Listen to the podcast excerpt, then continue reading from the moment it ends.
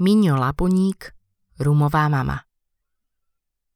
Ozvalo sa hlasné zachrapčanie.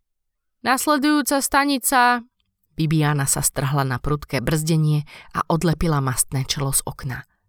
Púchov, station! Dezorientovaná. Smer Žilina, spotená.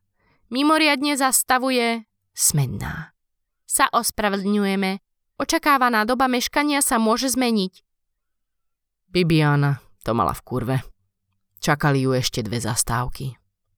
Pohodlne sa uvelebila v čalúnenom kresle a zo sedadla schmatla čiernu koženú bundu. Prikryla sa ňou. Do nosa jej udrel mimoriadne ťažký čerešňový parfum. Napriek tomu sa rozhodla, že sa ešte trochu prespí. Mala čas, kým príde domov.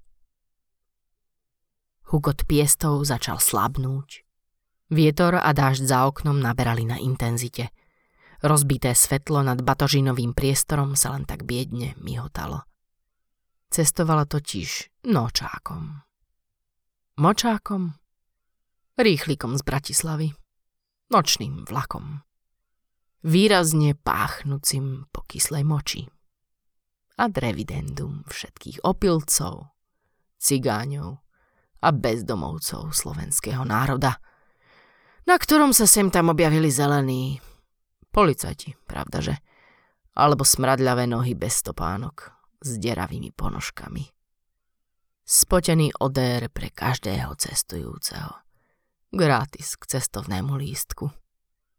Napriek tomu, že Bibiana nebola žiadna dáma, opovrhovala takými ľuďmi. Dávala prednosť samote, otvorenému oknu, kupečku, len pre seba – Presne tak, ako teraz. Nezáležalo na tom, či bolo leto alebo zima. Cigareta a rum boli jej verní spoločníci. Nostalgická spomienka, ktorá jej vždy spríjemňovala cestu. Nočná jazda tak bola skutočne zážitkom. Mhm, no len pre tých najodvážnejších, najvytrvalejších, najväčších smoliarov a nešťastníkov, ktorým nezostávalo nič iné, len sa vrátiť domov posledným možným spojom. Bibiana už nemohla spať. Zo zeme zodvihla zošúchanú príručnú tašku a položila si ju na kolená. Odfarbený prameň vlasov si zastrčila za ucho. Rozhodnutá odhaliť tajomstvo ženskej kabelky. Kľúče, rúž, papierové vreckovky. Nie, nie. Tampon, zicherka lístok na vlak, ani toto. Tážnik, voňavka, orosená plechovka Coca-Coli. Paráda. Nealkoholický nápoj odložila na stolík pod oknom. Nadýchla sa a po druhý raz sa ponorila do svojej tašky. Jackpot! Po niekoľkých sekundách prehrabávania sa v nej ako krtko vytiahla lacnú ploskačku rumu. Božkov. A nie hociaký. Spiced. Falošný Captain Morgan. Zbožňovala tú sladkú chuť. S dotykom karamelu. Na za tú cenu. Nielen, že jej pripomínala Vianoce, koláče, starú mamu, ale po každom hrejvom glgu sa vždy cítila šťastnejšia. A slobodnejšia, než kedykoľvek predtým. Jej vlastné tekuté šťastie. Navlhčila si pery v lahodnom moku. Oblizla ich a dopriala si poriadny dúšok. Antistresový glk. Pokrytecký prísľub úniku. Jednosmernú letenku do sveta nerozvážnosti. Len čo sa rum dotkol špičky jej jazyka, mala pocit, ako by jej z tela opadol všetok stres. Zapila ho plechovkou koli. Čo si však tomu chýbalo?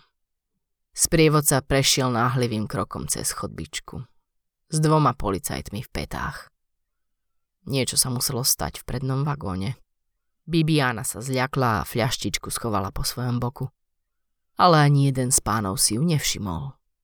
Potešila sa a dopriala si ďalší výdatný log. Teraz alebo nikdy. Znova siahla do kabelky – ale tentokrát sa v nej prehrabávala o niečo dlhšie. Ani nie po niekoľkých sekundách vytiahla prázdnu krabičku cigariet. To piče. Rozsypali sa. Jedno ponorenie. Druhé. Tretie. Začala ukladať cigarety postupne na stolík. Neboli to žiadne mentolové slimky, ani ovocný vape, ale staré dobré marsky. Robotnícke, lacné a účinné. Po dôkladnom poriadku naplnila malú krabičku neposednými cigaretami. Zatvorila ju a hodila späť do kabelky, kde sa pravdepodobne opäť vysypali. Vyskočila na sedadlo, stiahla okno a pustila do kupe chladný vánok, sprevádzaný s prškou kvapiek. Tie jej osviežujúco dopadali na tvár. Okolo krku jej vyseli slúchadlá, ktoré si nasadila späť do uší. Nádych, výdych. Sloboda. Konečne. Stáli uprostred tmavého kukuričného poľa. V pozadí, za nedalekým lesom, zbadala rádiový vysielač s červeným blikajúcim svetlom. Milovala noc.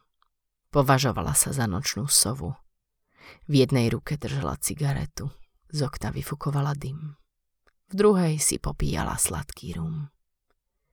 Pre niekoho spodina, pre ňu vykúpenie. Človek by povedal, že sa možno aj ľutovala, keď jej po lícach začali stekať slzy. Ale možno to bolo len tým dažďom. Čo sa každému odohráva v hlave, je obrovská záhada. Po niekoľkých minútach sa vlak opäť mykol.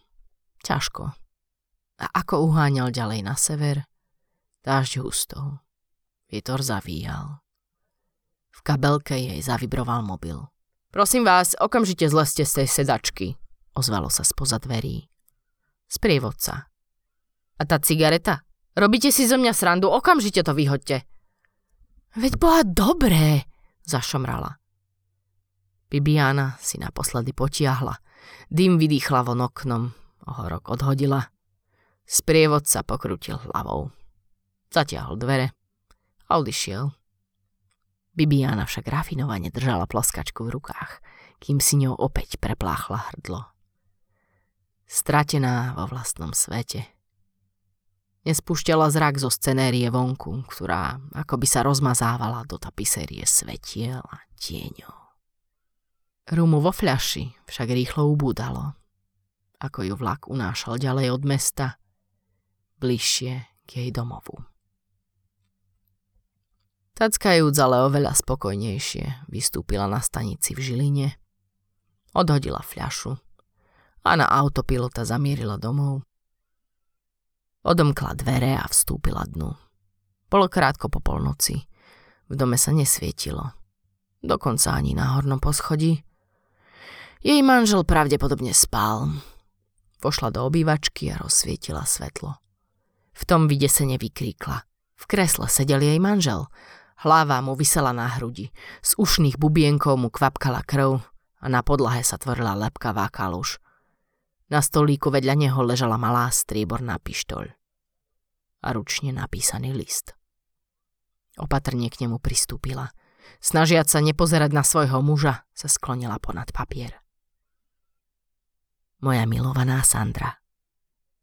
Keď som chodil na strednú školu, všetci zbožňovali jednu osobu. Bibi Hanu. Spolužiačku s neodolateľným šarmom a charizmou. Milovala byť stredobodom pozornosti. Zapájala sa do každej mimoškolskej aktivity, čím si obľúbili nielen učitelia, spolužiaci, kamaráti, ale dokonca aj zamestnanci školy. Chalani jej nadbiehali jeden za druhým. Sotva som tomu mohol uveriť, keď si vybrala mňa. Niekedy si myslím, že práve preto som bol tak dlho slepý. Bibiana bola živá, prekypujúca vášňou k životu, ktorý brala ako obrovský dar. Bola zanietená pre všetko, do čoho sa pustila. Čo skoro som si však uvedomil, že jej nestačím.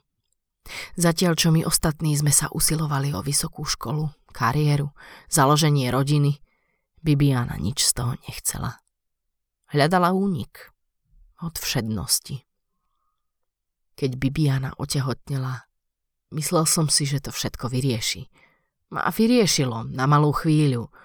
Stať sa tvojim otcom bol najkrajší okamih môjho života. Naplnilo ma to neopísateľnou radosťou a láskou.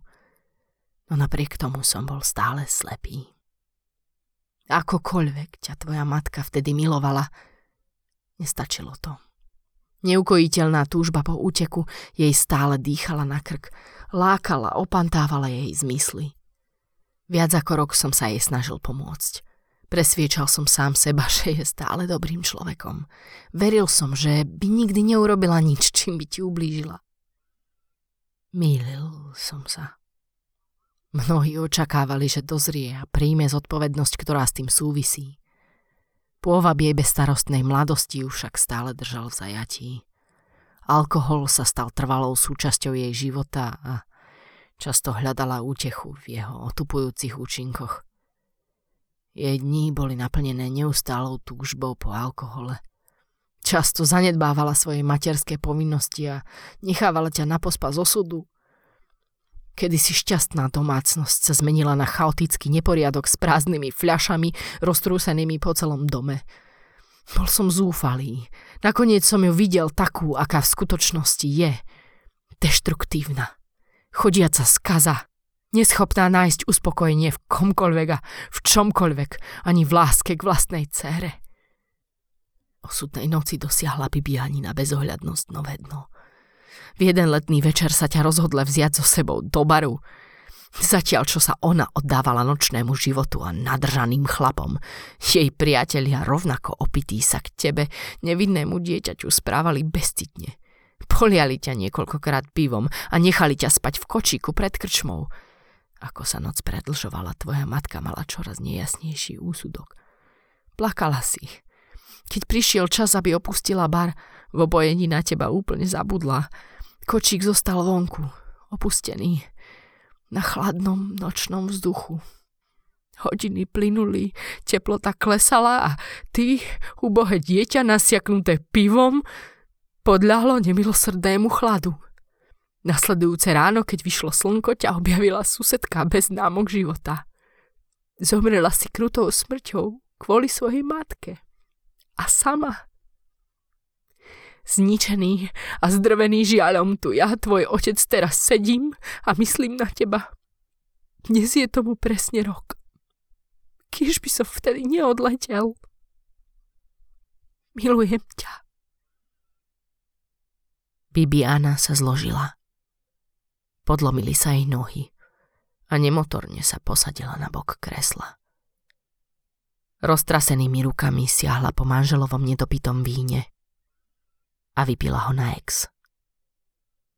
Manželov telefón na stolíku nečakane zavibroval. Vtedy si spomenula, že jej niekto vo vlaku volal, keď vytiahla svoj mobil z kabelky. Zmocnila sa jej úzkosť. Našla si zmeškaný hovor.